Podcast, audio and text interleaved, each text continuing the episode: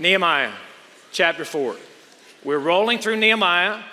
You'll remember that last time we were together, we talked about Nehemiah 3, the list of everybody that worked on their section of the wall. We have come to Nehemiah chapter 4. Let me see if this resonates with anybody in the room today. Ridicule, contempt, criticism, hostility, adversity. Somebody said something bad about you that wasn't true. Somebody questioned your ability to do what you believe God has called you to do. Somebody questioned your ability to succeed in your degree program or to succeed here at Cedarville. Overwhelmed at times, fear, self doubt leads to dejection or perhaps being distraught or even what some might call depression. You're insecure. Do I really have what it takes? Anybody in the room ever felt that way? Today, we look at Nehemiah chapter 4 and we see all of those things in this text. Often we look at the Old Testament we think, how can that apply to me? There may not be a more applicable chapter in the Old Testament than what we're going to see here in Nehemiah chapter 4. I suspect we all have felt this way at one point or another. We're going to see how Nehemiah responds and handles this today. Our main idea of our text is this In times of trial or opposition, we must keep pursuing the Lord's will while finding strength in our great and awesome God. Now, let me break down for you why I put this as the main idea of our text. In times of trial or opposition, sometimes the Lord allows trials to come into our life to strengthen our faith. Those are good things. It's like lifting weights. If you, if you lift weights with the two pound dumbbells all the time, you're not going to build muscle. Sometimes you have to pick up the hard ones. You pick up the 25s, the 30s, the 50s, so that your muscles actually get tired. The trials can build endurance and build faith. But sometimes there's just opposition, and it's just cruel and ruthless and mean and is coming after us. And so, whether it's a trial or whether it's an opposition, we must keep pursuing the Lord's will.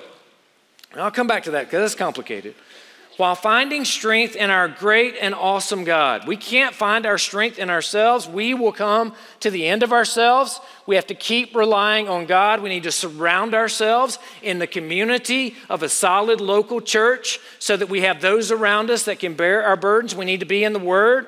We need to be praying. We need to be depending on the Spirit. Now, here's the hard part about this is I put in here keep pursuing the Lord's will.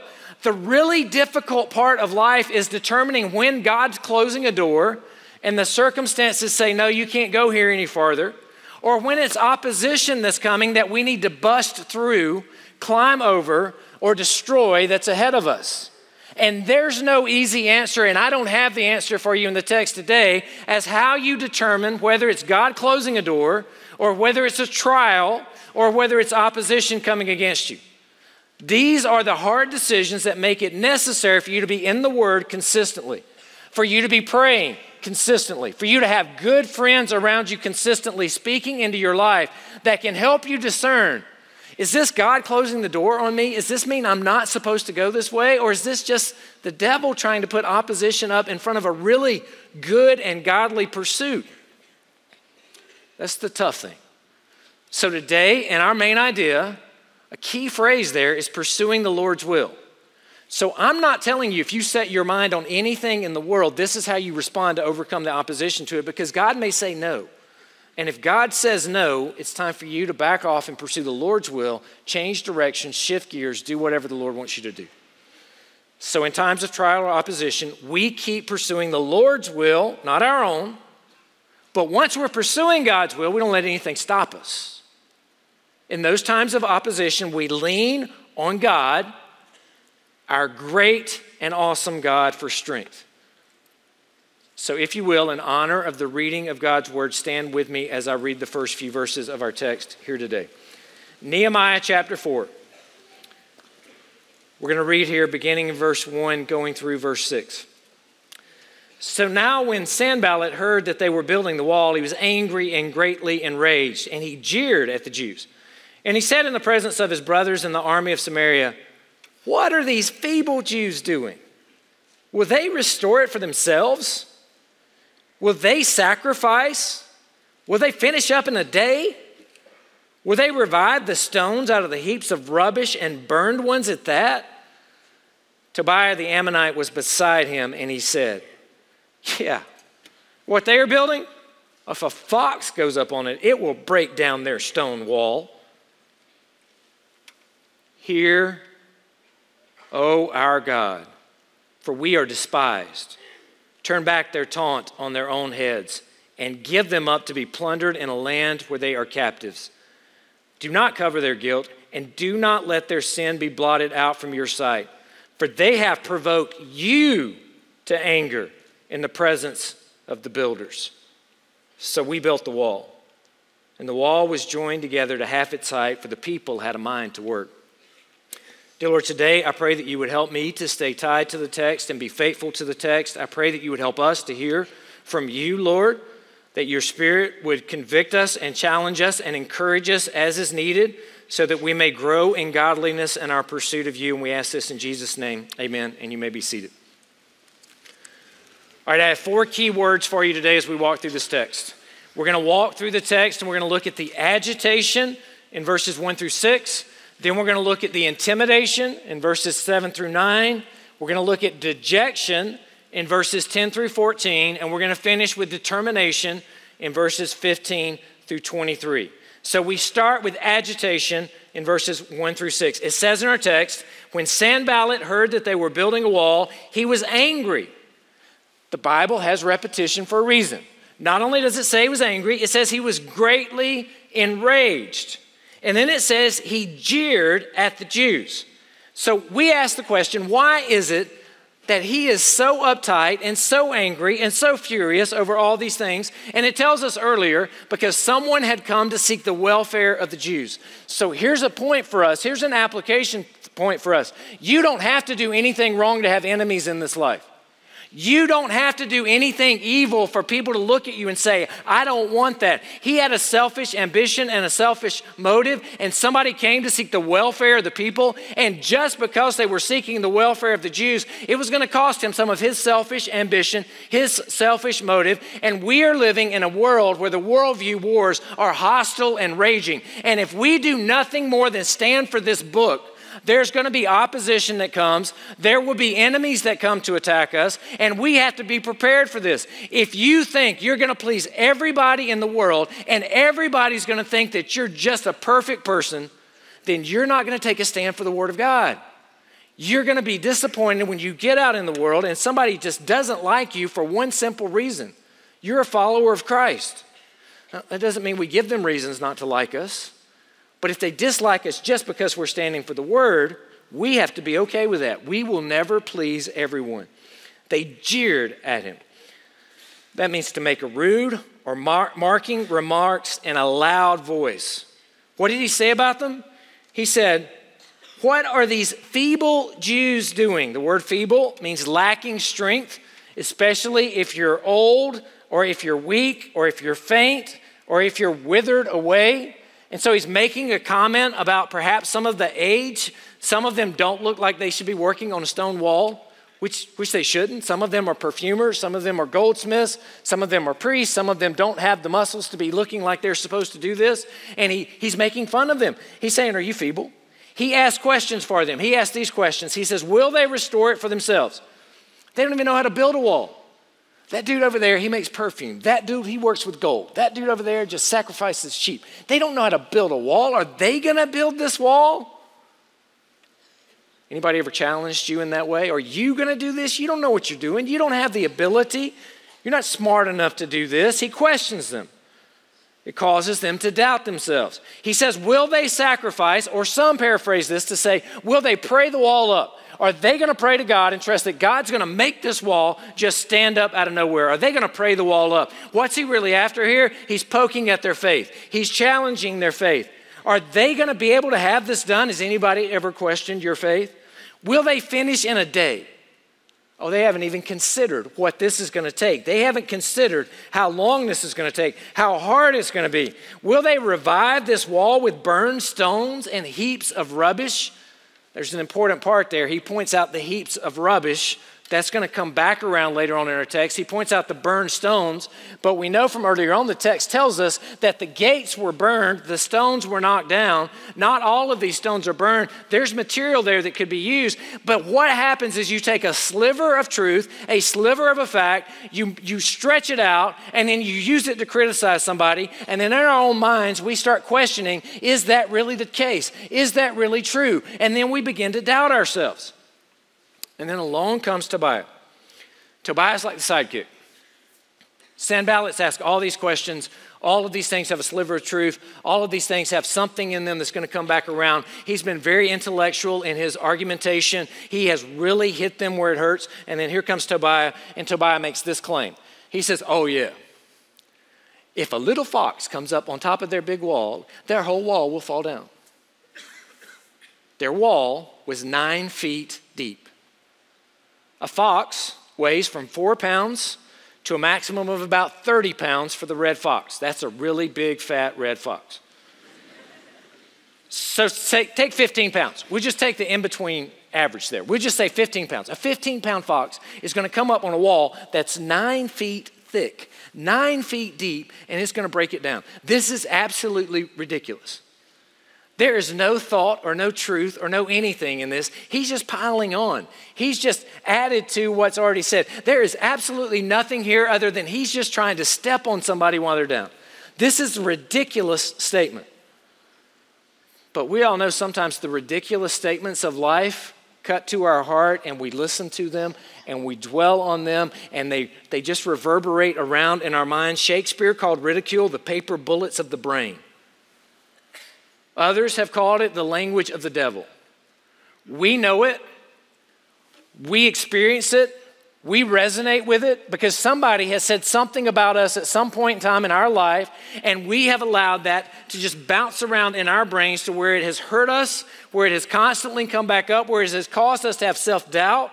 All of those lies that the devil uses to keep you down. You know what? I know that we know what this is like because sometimes we even do it. Sometimes we even do it to one another. Now, it should never be that at a Christian university, an authentic Christian community, that we jab at one another in such a way to have a harmful intent to poke somebody down. But sometimes, in our own sinful nature, what we like to do is push other people down so that it pushes us up. And when we're really feeling bad about ourselves, if we can cut somebody else down enough, we can squash them down, then it makes us feel like we're okay. So we actually get a high, we actually get a sense of a belonging, a sense of being by pushing other people down. And let me tell you, remember the prayer that's going to come right after this Lord, turn it back on their own heads. The Bible says, what what you sow is what you will reap. And if you're a person that is constantly being a Tobiah and a Sanballat and you're knocking other people down, then when it comes back around on you and the Lord gives you a taste of your own medicine, don't go complaining to everybody else that this is not right and this is not just. We have to be careful because we are so quick to point out others' inconsistencies and others' problems, but we don't look in the mirror to look at ourselves. Sometimes we do it and it's just for fun. Sometimes it goes too far. Social media. You pick your poison. We see it. We see it in some of the memes that come out from our own work. Some of them are funny, and that's okay. Some of them, they're not funny. It's a dagger. And it's not meant to be funny. And when you do that, or when I do that, it's not okay. So, can I just caution you? And you can tell by the silence in the room, this one's a hard one. Can I just say to you, let's be careful because we don't know how those paper bullets are going to bounce around in somebody else's brain. We don't know how it's going to reverberate to a roommate, to a suite mate, to somebody on campus. Can we make sure we're not the Sanballats and the Tobiahs of the world tearing everybody else down instead of building everybody else up? That's the authentic Christian community we need to have. That's the authentic Christian community we should be. Be known for what we're for, not known for what we're against. Let's see how the text progresses here. Verse 4, he responds to all this criticism. How does he respond? He creates a social media war to go back after them. I see your meme, I raise you too. No, he doesn't. That's, that's what I would want to do. In my own head, in my inner conversation, because I'm, I'm old enough not to say this out loud, I, I would, I, perhaps I would even type out an email to go send about this, or a tweet, or a Facebook post. And then right before I hit send, delete.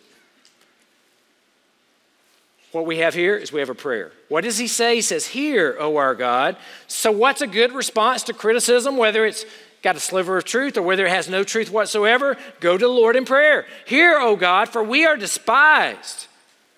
Turn back their taunts on their own heads. Now, we don't even like the way he prays sometimes because this would be like an imprecatory Psalms where we hear this and we're like, oh, wait a second, but we're supposed to pray for our enemies and love our enemies. But we understand here's some, this is some transparency here. He wasn't happy about praying for the enemies, and these enemies were actually going against the direct work of God, and we know that. So he's praying, God, turn it back on their head. He's being honest and real with God. And let me say to you, God can handle your doubts, God can handle your fears, God can handle your anger, and you're you're never going to deceive God and make God think everything's okay when He knows it's not. So if you're angry, express it to God. If you're fearful, express it to God. Our first impulse should be that we turn to the Lord in prayer. That should be constantly where we're trying to do. Hear, O God, for we are despised. Turn it back on their own heads. Lord, give them to be plundered in a land where they are captives. Lord, don't cover their guilt. That's a harsh one. Not, Lord, save them. Lord, they're against you. They despise you. Lord, don't cover their guilt and don't let their sin be blotted out from your sight, for they have provoked you to anger in the presence of the builders. So, what happened? He prayed, and what else did they do? They kept working. Verse 6 So we built the wall, and the wall was joined together to half its height, for the people had a mind to work. If that were it, we'd be okay. That, that's the agitation. They used words. The words didn't work. They kept working. They kept building. So, what comes next? What comes next is the intimidation. The intimidation starts in verse 7. But when Sanballat and Tobiah, oh, look, the list grows, and the Arabs and the Ammonites and the Ashdodites heard that the repairing of the walls was going forward and the breaches were beginning to be closed, those breaches being closed, it's like an open wound that you lay some gauze or something over and you begin to close up the breach so it begins to heal. So get that visual in your mind. This wall, those breaches, those open wounds in that wall began to be closed up as though there's a bandage that's been laid across there and the wall's been built to about half its height. And at this point, they're just mad. They're just furious. And so it says in verse 8, they plotted to come come together and fight against Jerusalem and cause confusion in it. So, what's the response then? There's an intimidation that takes place, and note this the intimidation is from all sides. Sanballat and the Samaritans are from the north, Geshem and the Arabs coming up from the south, Tobiah and the Ammonites coming from the east, Ashdod from the west, formerly a Philistine city. And where was Susa? Where was the help? It was 1,100 miles, five and a half months away, depending on how you traveled. There was no help coming. Here's Nehemiah, and he has people on all sides surrounding him, and they're threatening violence and they're trying to cause confusion. And here he is in the middle of this trying to do the Lord's work. How does he respond? What does he do? In verse 9, it says, And we prayed. He didn't do it alone, he did it together. All of them. Early on in Nehemiah, we see Nehemiah's prayers. We see his longer prayers. We see him fasting and praying for four months before he approaches the king. We see his quick prayers Lord, give me favor in the presence of this man. We see him praying when people are agitating him with words. And now we see him praying when they're coming against him with opposition. And it says, We prayed to our God but he didn't just pray. He prayed and he worked. We prayed to our God and set a guard as protection against them day and night. So, intimidation. It didn't work. But look at verse 10 through 14, and we're going to see the dejection. External pressure sometimes magnifies internal weaknesses. And here in verse 10, look at what happens. In Judah, so we've got the external oppression. Now we're looking at the internal problems. We're looking at the dejection that sometimes comes. In Judah, it was said, the strength of those who bear the burdens is failing. Remember the question? Are these people going to build that wall? This is not what they do. Oh, our strength is failing. There's too much rubble. Oh, you got, you, you got to catch this. Was there more rubble now at the halfway point than there was when they started and had no wall at all? I, I can't imagine there was more rubble. I would have to think that when they started the project, there was a lot more rubble on the ground, and they cleared some of it off, and they gathered the U stones and they put them back up on a wall that's nine feet wide. And as they put all this up, that rubble began to disappear. But all of a sudden, because somebody had come along with words, they had taken their focus off of the God that they served and off of the vision and the task that lie ahead, and they had begun to place their eyes on what was around them. And all of a sudden, they noticed all this rubble that was less than it was when they first started. And here, all of a sudden, they begin to say, There's too much rubble. By ourselves, we will not be able to build the wall. This is what happens when the criticism creeps into our mind and we allow it to stay. Even if it's not valid, we begin to question ourselves Is this true? Are we really going to be able to do this? In verse 11, it says, And our enemies said, They will not know or see it come until we are among them, and we kill them, and we stop the work. At that time, the Jews who lived nearby came from all directions and they said to us 10 times. That phrase 10 times, probably an idiom, just meaning they repeated it over and over again. And they said to them, You must return to us. What's happening here in the text? They're coming in from the outside. Remember, some of those people that worked in chapter 3 lived remotely and they came in, they were working on a section of the wall. Now, the people that were out there are coming in. It says they came in over and over again and they said, You've got to return to us. They have made the claim that they're going to attack you. They could attack you on the way to the wall, on the way home from the wall. They might attack us. You've got to come home. It's not safe. You're risking your life. These stones are not worth it. Come home to us now. Can you imagine the pressure that this put on the people that were building the wall? A wife a son, a daughter, talking to a dad, saying to a dad, Dad, you've got to come home now. You need to protect us. We need to be safe. You can't travel back and forth. It's not safe. You're going to be killed. You're going to be destroyed over what's happening. You have got to come home. And that husband or that father trying to say, I need to do what needs to be done. We must restore the walls, not because they're walls, but because the Lord needs glory in Jerusalem. And this is his city and it's an utter disaster. This is because the Lord is worthy and I have to do it. Imagine the stress stress. Imagine the sleepless nights and those sleepless nights that add to the weight and the exhaustion and the fear and the depression. So here we see utter dejection. You must return to us. So, what happens? How does Nehemiah, as a leader, respond to what takes place here? In verse 13, it tells us So, in the lowest parts of the space behind the wall, I stationed people by their clans so he took their families and he stationed them in those lowest, most visible parts with swords and spears and bows.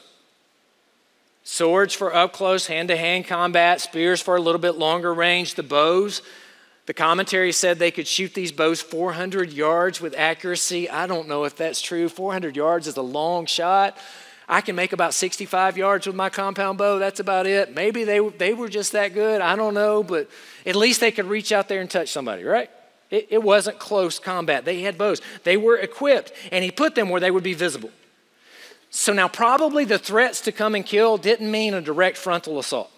The enemy probably wouldn't want to bring an army and do a direct assault because then Persia would hear about it and Persia would send an army. And even if it took them a long time to get there, they would completely wipe them out. Probably what they were doing is trying to create confusion, trying to create fear. And maybe what they were after is some guerrilla type warfare where we're going to hide ourselves and we're going to attack a single person or a single area and then we're going to run away and we're going to deny it. Now, I don't know.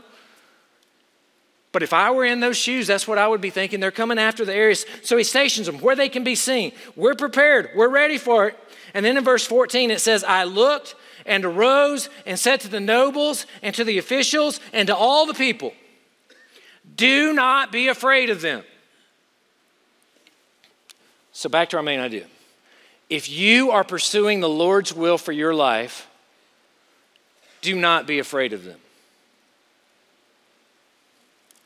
If you are confident what you are doing is what God has called you to do, do not allow the criticism, do not allow the opposition, do not allow the hard times to derail you. Do not be afraid of them. And look at what it says remember the Lord, who is great and awesome. And fight for your brothers and your sons and your daughters and your wives and your homes. Nehemiah was smart. He put them by their clans. He knew he needed to remind them we're not fighting for a bunch of stones in a wall. That's not what this is ultimately about. Remember the Lord your great and awesome Lord, and then fight for your brothers and your sisters and your sons and your daughters, all of those around you. And I want to say to you, as the church of Jesus Christ, remember the Lord. And we live in a culture that needs us to be a light shining bright and needs us to go forth with a great vision of remembering our great and awesome God and standing alongside our brothers and our sisters and our sons and our daughters and proclaiming the truth of the gospel of Jesus Christ, the good news, to a world that may not even want to hear it because our God is worthy. That's our calling, that's our purpose. Don't let it get you dejected. Remember them and fight for them. Have you ever thought about how many times the words do not fear are in Scripture? Over and over and over and over. The Scripture says, Don't be afraid, don't fear. The Lord is with us. Remember your Lord who is great and awesome. Resisting external or internal opposition requires us to lean into God. So, who's your first phone call? Something bad happens. Who's your first phone call? Is your first phone call home to mom or dad? It's not a bad place to call. Is your first phone call to a friend? Is your first phone call to come talk to an RD or faculty member or to come see one of us? Those are not bad things, but let me challenge you to say that your first phone call, your first words out of your mouth need to be that you have developed such a close relationship with God that your first thought is that I am leaning on the God that is the awesome and great and powerful God. You can contact mom and dad, you can contact us. We're all here to help you. I'm not saying don't do that, but I'm saying to you, your first contact should be to go and pray about what's happening in life. Something challenging, some trial occurs. I want your first impulse to be go to God in prayer, talk to God about it, allow God to reassure you. Far too often we get struck down in anxiety or depression or dejection because we're just looking around at the world and just a few moments to take our minds off of what's here and to refocus our minds up on Him and what He's done and praying with God. And there's a peace that will come over you where God will say, I've got this. I'm in control. I'm not scared by things coming from the north, east, south, and west. All of those kingdoms are going to go away one day at the power of our awesome and great God. So, will you develop a habit of leaning into God first?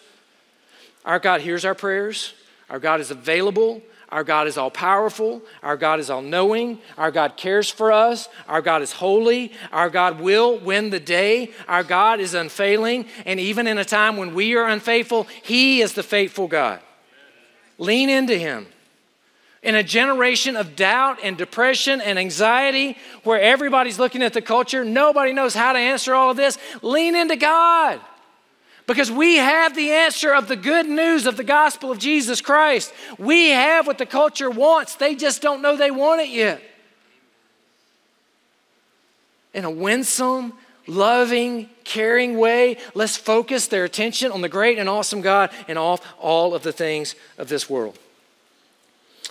There's a story that's told about Martin Luther. I don't know if it's true, but it was in a book, and I have a footnote, so I'm telling it to you. The story told about Martin Luther is that he had been struggling for weeks with discouragement or dejection. So one day his wife walks into the room with a completely black dress on, dressed in all black. So Martin Luther looks up, looks at his wife, says, Who died? She responded back to him, God did. Now, we saying Martin Luther's mighty fortress is our God. So enraged, he stands up. God did not die. To which she responded, Quit acting like it then. I don't know if that's true, but it's a good story.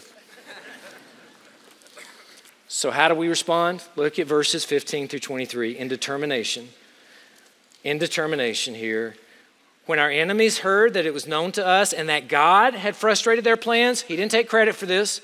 He put a guard up. He did it by families. He was wise, but he gives the credit to God. God had frustrated their plans. We all returned to the work, each to his work. From that day forward, half of the servants worked on construction, half held the spears, the shields, the bows, the coats of mail.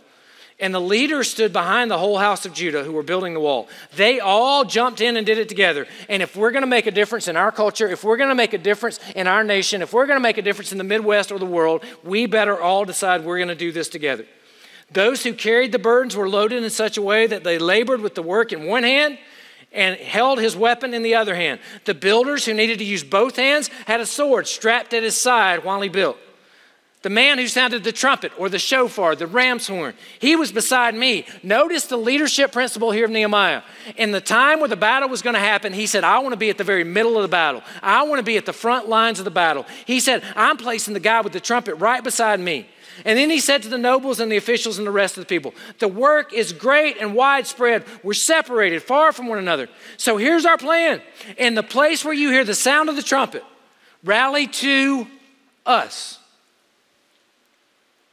You can't lead people if you don't identify with them, if you're not one of them, if you're not part of them. If you're going to bail out at the first sign of hard times and trouble, then you, nobody's going to follow you. If you want to be an influencer, if you want to be a leader of people, identify with the people that you're called to serve and minister to. Rally to us there, and our God will fight for us. Nehemiah was right there with them. Nehemiah led them. But you want to notice some things here? It takes hard work. He said they worked from dawn until the stars came out. If you want to do anything great for God, you can't be lazy. It's going to take hard work. So go ahead and get in your mind right now if I want to do anything in this life worthwhile, I'm going to have to work hard. We've seen that with Nehemiah. The king asked for the plan, and when he asked for the plan, Nehemiah had the plan, and he told him how what he needed, how long he was going to be gone. That didn't just happen. He didn't shoot off the cuff. He had a plan. He had worked hard. He had gathered the data. He had it all there. He was seeking to serve. He was working diligently. And we should work diligently. We get this life. And this life shouldn't be all about us and all about fun and all about rest and all about retirement. This life should be doing all I can possibly do for the kingdom of God until I'm dead, until I go to be with Jesus. So let's, let's tell ourselves, let's covet to one another that we will work hard. I don't, I don't mean in a way this poor stewardship to where you're a workaholic and you neglect everything. I just mean in good stewardship. We're going to work hard. They worked in this season from dawn until the stars came out and they stayed at their work during the night. During the night, they stayed there. It would prevent people from knocking down the wall that they had built. It would prevent them from doing other things. So, for that season, they sacrificed. They all stayed right there and they stayed ready. In verse 23, it says they didn't take their clothes off. It says they kept their weapons at their right hand ready for surprise. Look at what it says there. Verse 21 they labored at the work. Half of them with the spears from the break of dawn to the stars came out. In verse 22, I said to all the people, Let everybody pass the night within Jerusalem so they may guard us by night and labor by day. Verse 23 So neither I, nor my brothers, nor my servants, nor the men of the guard who followed me, none of us took off our clothes. Each kept his weapon at his right hand. They were ready. There's so many different leadership principles here. Let me just say to you if you know you're pursuing God's will for your life, wrestle with God on that. Be firm in your commitment. But once you know that you're pursuing God's will for your life, then when the trials come, when the opposition comes, you keep pursuing God's will and remember our great and awesome God. Here's our main idea. In times of trial or opposition, we must keep pursuing the Lord's will while finding strength in our great and awesome God. It's my prayer that you will do something amazing for the kingdom of God, not for your own glory, but for His. Dear God, we are weak and feeble. We are prone to accept criticism. We are prone to be distracted. And so, Lord, help us today to remember to lean into you, into your word, into prayer, into times alone with just you. Lord, may we pursue your will above our own. And Lord, when we have a tendency to want to be critical, may your spirit be quick to correct us and say, No, don't go down that road. Lord, may we hold forth you as the great and awesome God. May we work hard and be diligent in our service to you.